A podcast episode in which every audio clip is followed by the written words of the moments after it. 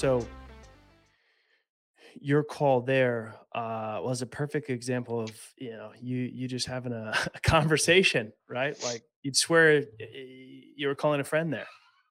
Yeah, it was amazing. I mean, he was talking about ways that he was already thinking about utilizing us on like a national level. It's like yeah, we've this is the first time we've actually spoken. Um, it was really incredible. cool. It was really cool. And he like yeah, knew of the company I worked at before. And Yeah, Dylan says, "Were you talking to the same person the whole time?" It's it's about the it's about the quality of the calls, right? Not it not the is, yeah, quantity, right? yeah.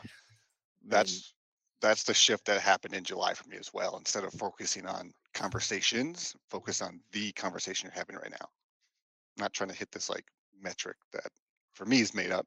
I just whatever metric I want to focus on. well, a lot of sales teams, you know, success is measured based on activity, and it's like Yeah, activity doesn't. Uh, I mean, activity does, re, you know, lead to results, but activity alone isn't going to put commission in your pocket. no, not at all. Not at all.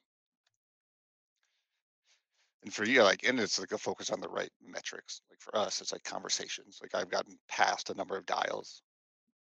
It doesn't matter. Like it's a, a vanity metric, in my opinion.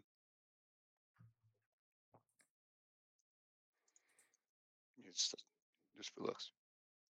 Yeah. So, I mean, you booked that guy all the way out in May. Would you normally book something that far out, or now we're, we're calling I think live. That's the only reason I did that. That's the only just to get a vanity metric on the board. yeah, I mean that's kind of like if you listen to the Sandler boys, they do that all the time. Like uh which Alba, Jake Alba has booked meetings out, you know, two, three months in the advance. But like like we set up like text me in two weeks, is what he said. Then after that, text me in the first week in May. And then let's book some time then, right? yeah, There's a follow-up sequence in there. But yes, that was all for vanity, Collin. I figured as much. I figured as much. So I, it- just to make my uh my LinkedIn post after this look good. Yeah, trying to make me look bad. Yeah, first call. Oh You're like one for one. First, first call. First, you know, meeting booked. well, It's one nil. yeah, the golden ratio. Now I knew that would happen, so that's why that's why I called him first. ah, Stacking the deck. yeah. Sandbagging. Is that what that's called? Yeah, you say, yeah, you had that one queued up. You saved it for today's session. Yeah, I did. I really did. No, we uh we spoke with him a couple days ago. I sent him an email this morning. So not a true cold call, my friends. Hey, the magic happens in the follow up. You know, Yeah, exactly.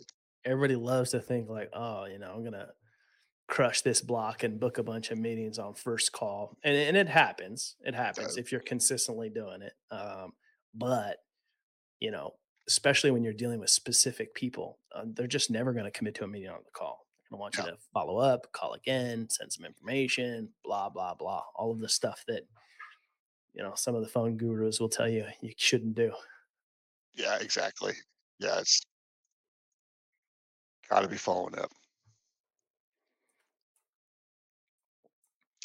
Working through a phone tree. Do you, do you have to work through a phone tree on Monster Connect? I do not. So that's one of the beauties of Monster Connect is uh, I don't deal with phone trees, gatekeepers, uh, voicemails, or all of the other you know pleasantries of cold Mm. calling.